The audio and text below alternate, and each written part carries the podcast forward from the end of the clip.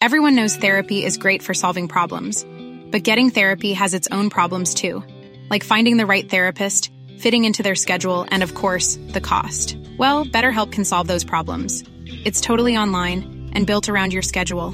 It's surprisingly affordable too. Connect with a credentialed therapist by phone, video, or online chat, all from the comfort of your home. Visit betterhelp.com to learn more and save 10% on your first month. That's BetterHelp H E L P. Do you know a student getting ready to go to college? Or are you looking at going back to school yourself? The Woodward Hines Education Foundation and the Get to College program help more Mississippians get to and through college to get certificates and degrees that lead to meaningful employment. They offer free college planning advice, including hands on FAFSA completion assistance through in person or virtual appointments. Visit gettocollege.org to learn more.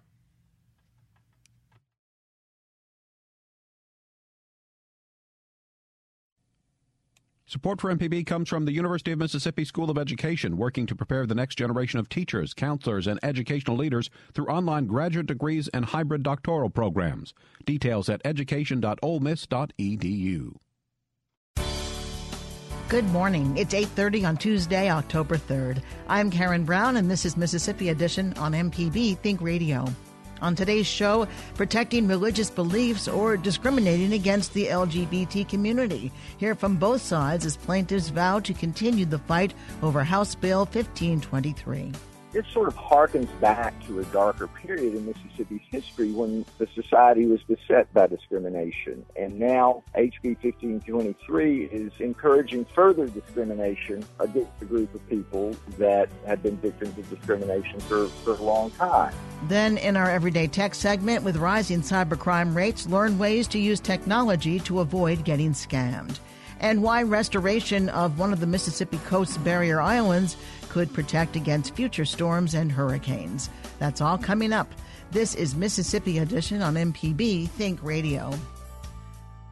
Mississippi's controversial House Bill 1523 is set to become law Friday, but the plaintiffs in the fight say they're taking it to the highest court in the land. In another attempt to block the measure, attorneys say they're planning to appeal a Fifth Circuit Court decision to the U.S. Supreme Court. LGBT rights advocates say HB 1523 discriminates against the LGBT community. The law, also called the Religious Freedom Bill, allows some government employees and businesses to recuse themselves from providing services to same sex couples. Attempts to block the law have failed. Now that the Fifth Circuit has refused a rehearing, the law is set to go into effect on Friday. Jackson attorney Rob McDuff hopes to change that. He tells MPB's Desare Frazier the plaintiff's issue on the case for over a year now, we have been challenging HB 1523 because we believe it violates both the First and 14th Amendments of the U.S. Constitution. It gives special privileges to people who hold certain specific beliefs, and it allows them to discriminate against LGBT people in certain situations without any consequences from the state. And initially, in June of 2016, we obtained an order from federal judge Carlton Reeves that blocked HB 1523 from going into effect. The governor appealed. Unfortunately, in April of this year, a panel of the, the appeals court reversed that injunction. We asked the entire U.S. Court of Appeals 14 judges to reconsider that ruling on Friday. That was denied by a 12 to 2 vote, and we are now taking the case to the U.S. Supreme Court in order to restore the original order blocking HB 1523 from taking effect. One of the concerns here for those who support the measure is that their religious beliefs may prohibit them from providing certain services. Does that resonate with you at all? we we already have something in Mississippi called the Religious Freedom Restoration Act that does honor people's religious beliefs in most situations, allow them to act accordingly. HB 1523 goes far beyond that by giving special privileges only to people who hold certain anti-LGBT religious beliefs. That is completely contrary to the Constitution. We don't need something like that in order to protect people's religious freedoms. That's why we are fighting a battle against this law that I just think is that just encourages more discrimination rather than encouraging people to respect each other's differences and to act accordingly. In the Fifth Circuit Court of Appeals, you had two judges dissenting. Was this a technicality or what was going on here? There were two judges who strongly believed that the entire Fifth Circuit, all 14 judges, should review the case further, but they were dissenting. Most most of the judges decided to wash their hands of it, and so now we're going we're going straight to the U.S. Supreme Court to hopefully resolve this matter once and for all. Does that put the law on hold until you get a response if they will take the case or not? It does not put the law on hold. We're going to ask the Fifth Circuit to put it on hold while we go to the Supreme Court, but those sorts of requests are rarely granted. So I think there's a distinct possibility that the law will go into effect at the end of this week. What will be your argument to present to get this to go before the U.S. Supreme Court? We're going to tell the Supreme Court that this is a law that is divisive and that encourages discrimination, and that our case raises important issues about the role of the federal Constitution in preventing discrimination that favors certain people because they hold certain religious views and in preserving equal opportunity for all and preventing discrimination against certain targeted groups. Attorney McDuff, thank you so much for speaking with us. Okay, thank you so much. Rob Hill is state director for the Human Rights Campaign in Mississippi. He tells MPB's Desare Frazier the bill makes discrimination into law. It makes me feel horrible. It sends the message that this state doesn't value me. It doesn't value other LGBTQ citizens around our state.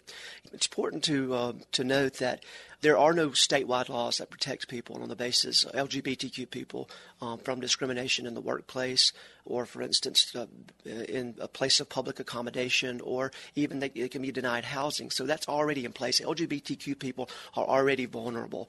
HB 1523 makes us even more vulnerable. In talking about the bill with those that support it, they say that the focus is not on discriminating against the LGBT community.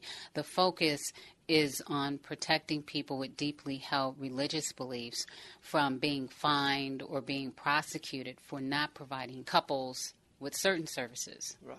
Well, we always point out that uh, we have robust um, religious protections in our country. You know, I'm not, nobody's going to make me do anything. I, for instance, a pastor can marry whomever he or she believes uh, should be married or, or their, their denomination uh, dictates. Uh, so we, we already have those uh, freedoms. We can believe whatever we want to in this country, or not believe, for instance.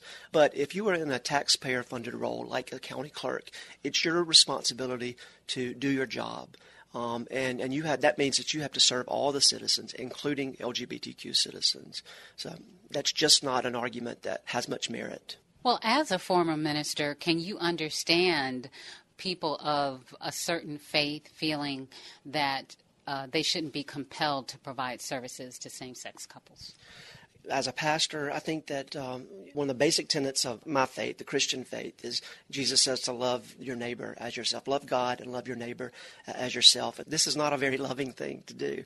You know, um, we would be outraged if someone is denied a service in a place of public accommodation because of their race. And that's why we have federal laws that, that protect us on, on that. Uh, if somebody is denied service or, or loss of a job or, or denied housing because of their, their race or because of their military status or because of their religion and things like that.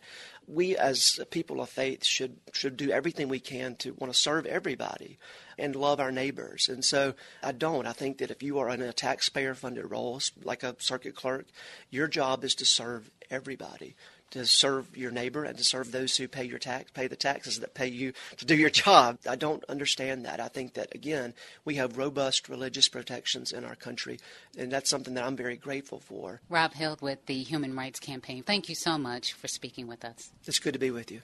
Governor Phil Bryant has said in a statement the measure is perfectly constitutional. Republican State Representative John Moore of Brandon tells our Desare Frazier the bill is not being accurately described that's being mischaracterized because what it does, it actually protects a person's ability to exercise their religion. And, you know, if a person has a moral or religious objection to doing something, then they should not be forced to do it with the hand of law. And that's kind of what this does. This protects the businesses and churches and individuals from having to do those things that they think are wrong. Have you heard of cases that have come up where this issue has arisen? No, I have not. Do you foresee it being a real issue? I see it as being a law that has very little impact um, it'll be very rare when it's actually used, and as a matter of fact, um, it probably is going to be more protective of the church situation where you, uh, churches will have policies and guidelines about things that they will allow to happen within their church, and it might protect them from being sued. There are concerns that those who may have disagreements with the lifestyle mm-hmm. may act in discriminatory ways or more maliciously towards the LGBT community? I think that the marketplace will take care of that. If you have a business and you all of a sudden start discriminating against a certain class of people or a certain category of people, all of a sudden the, the masses don't really want to do business with a person that's like that anyway. And I think it will be a very rare situation for a business that's actually in the business of making money and serving the public to refuse to do business with an entire class of people. Now there might be that rare situation, but I just don't think it. I don't think it's going to be something that we'll read about in the news every day. Mississippi would be the only state that has a law that goes this far. Any concerns there? That is an issue that draws negative attention to the state. Is there a concern that Mississippi is being seen as a state that doesn't embrace differences or diversity? You know, at the end of the day, I don't know what we can do to impact what people think about Mississippi because they're going to think what they want to think. And ultimately, there are people out there that have given the opportunity to change the very name of our state because of the connotation of the just saying the word Mississippi. And you almost have to just go ahead and, and do business and ignore people that wear their feelings on their sleeves all the time. Because I'm telling you, I've heard people say before, why don't we just change the name of the state? Because all you have to do is mention Mississippi in the national news, even if it's positive, good news, because of so much negative publicity that has been driven by the press over the last, I'll say the last 20 or 30 years for sure it seems as if Mississippi can do no right. And I know there's a lot of positive things going on in Mississippi, and I think the relations of the, especially the race relations in Mississippi, are a whole lot better here than they are in, in uh, a lot of other states. But uh, we're the ones that seem to be branded all the time as, as being inferior, if you will. Well, Representative John Moore, thank you so much for sharing You're your thoughts welcome. with us. You're very welcome. Coming up, find out why restoration of one of the Mississippi coast's barrier islands could protect against future storms and hurricanes. That's after Everyday Tech. This is Mississippi Edition on MPB Think Radio. I'm Kevin Farrell, the host of Money Talks on MPB Think Radio.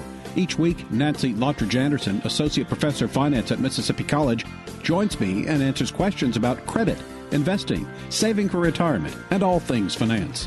Also, we invite you to call in and share your successes in navigating the personal finance challenges that we all face. Money Talks, Tuesday mornings at 9 on MPB Think Radio. This is Everyday Tech on the Mississippi Edition. I'm Michelle McAdoo with Wilts Cottrell, and today we're discussing how to identify and protect yourself from scams. So, Wilts, con artists have been around from day one but now they're becoming much more advanced. How do we use tech to defend ourselves from being a victim? Well, the big thing that we can do, Michelle, is utilize the resources that we have available to actually research what some of these con artists are actually trying to pull over our eyes. Like you said, con artists have always been around, but in a technologically connected world, they're able to increase their audience. And now it's just not the con artist in your town, but this could be a con artist from halfway around the world. So we have to use those same tools in order to combat them.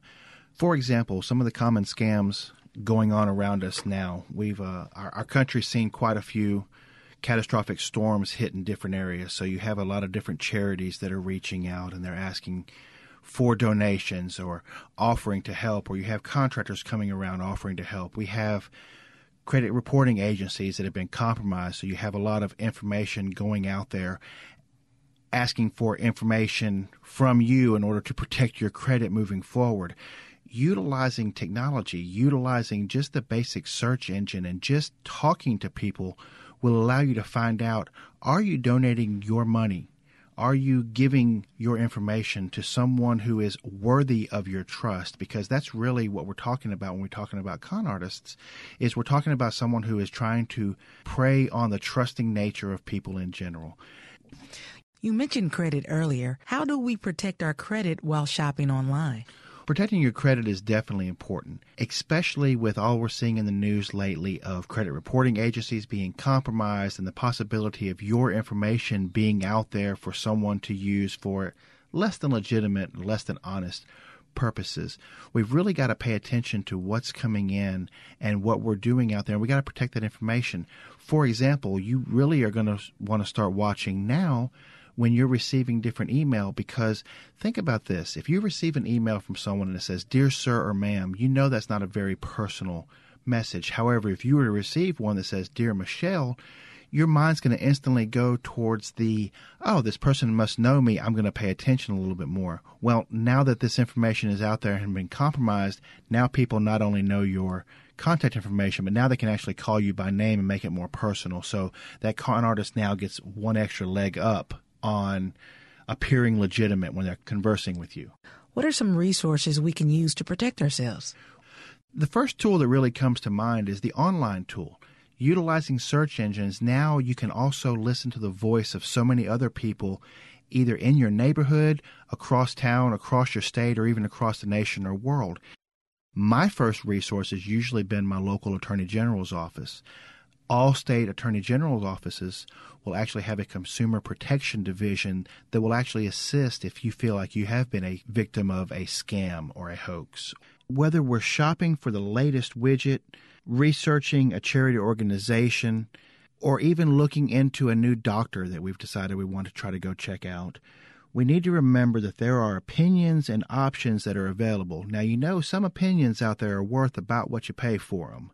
So we still need to take things with a grain of salt, but the bottom line is look into it, be informed, be connected. You can search online, you've got neighbors and friends and other people you can talk to. Make sure you're doing those things and you're acting on the facts and not just acting on an emotion or being pressured into that, I must act now. No, take your time utilize the tools you have available to you. Because while all of us want to stay connected, especially in a digitally connected world, we need to also remember that we all need to stay aware. There are still quite a few good things out there to be done and to be had and to be heard. And we do still need to have trust in each other, but there's nothing wrong with also doing a little verifying while we're at it. Will talk more about online scamming on the next Everyday Tech, the show that comes on Wednesdays at 10 a.m. You can send us an email to everydaytech at mpbonline.org. For Wilts Cottrell, I'm Michelle McAdoo. This is Everyday Tech on Mississippi Edition.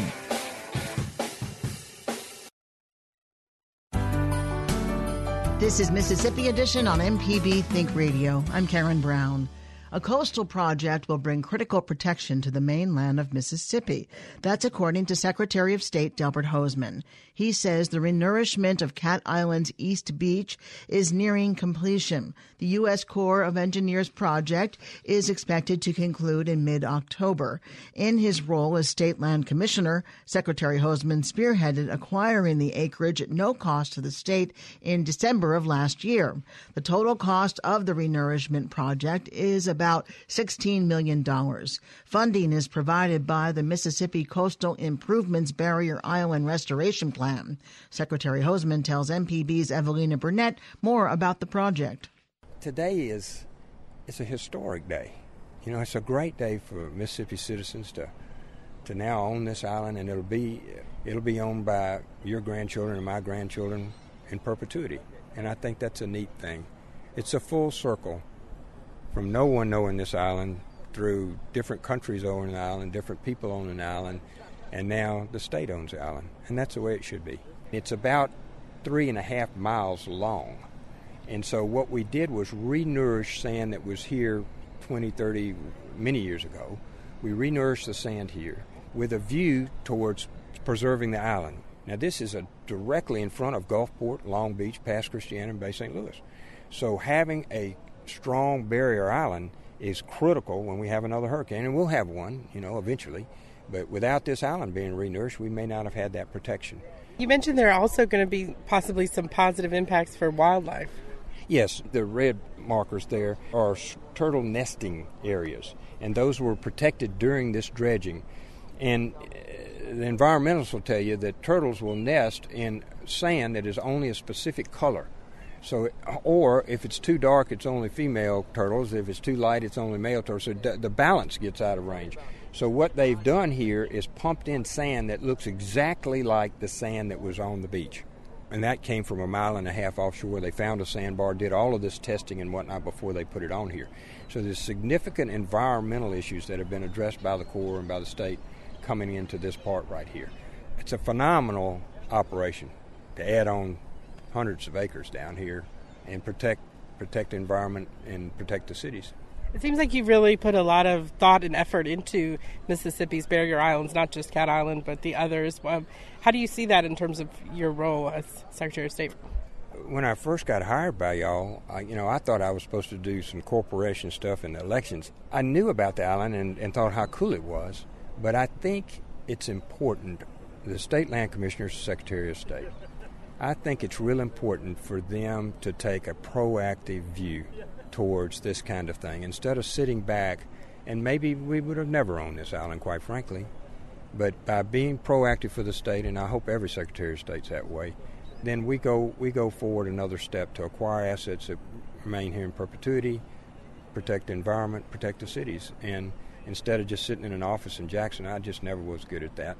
So I love coming down here be back for cruising the coast thank you so much It was good to see you Cat Island is the westernmost of the Mississippi Gulf Coast's four barrier islands.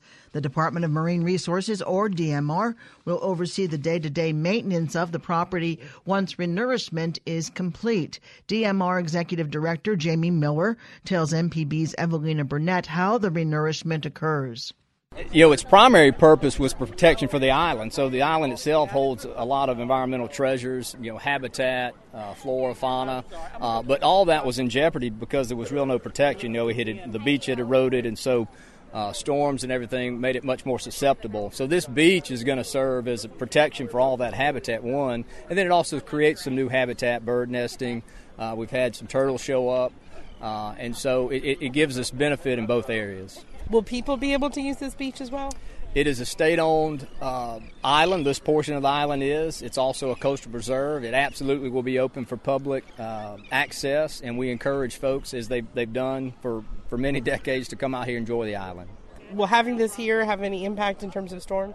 This is the first barrier to storms as they approach the mainland. And so this was conceived as part of the Mississippi Coastal Improvement Program from the Corps who was commissioned to design a, a protection system. And so the first line of defense are these barrier islands. So the barrier islands needed to be restored, the beaches needed to be uh, uh, brought back to a larger footprint to withstand some of that initial wave and storm surge action.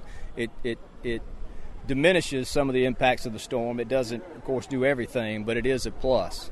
Is this restoring something that was here already? It is. Uh, I think if you looked at the footprint of the island, maybe you know 50 years ago, you had a larger beach. Uh, the island, of course, because of you know the dynamic nature of these offshore barrier islands shift, uh, and so they've added about 300 feet of beach to, to the area that had eroded. So we're getting back to a footprint that, that may have been here decades ago. How long do you foresee it being here before it erodes again? Well, you know, Mother Nature has a lot to do with that, depending on the activity in the Gulf and storms that may come our way. But I, I would say this this beach front and its its width and and uh, elevation should be here for you know a couple of decades at least. And are there any risks to you know adding this beach back here?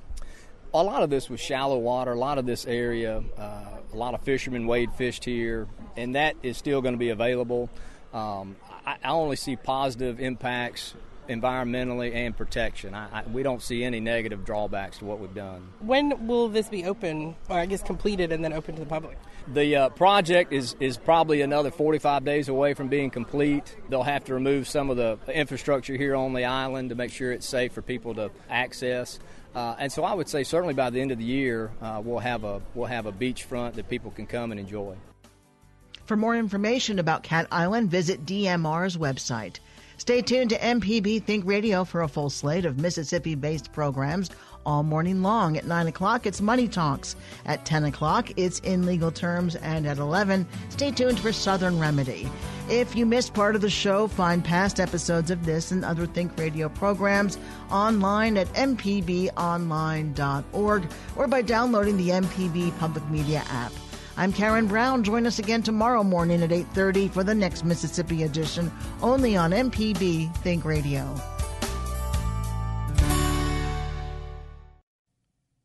Support for MPB comes from the University of Mississippi School of Education, working to prepare the next generation of teachers, counselors, and educational leaders through online graduate degrees and hybrid doctoral programs.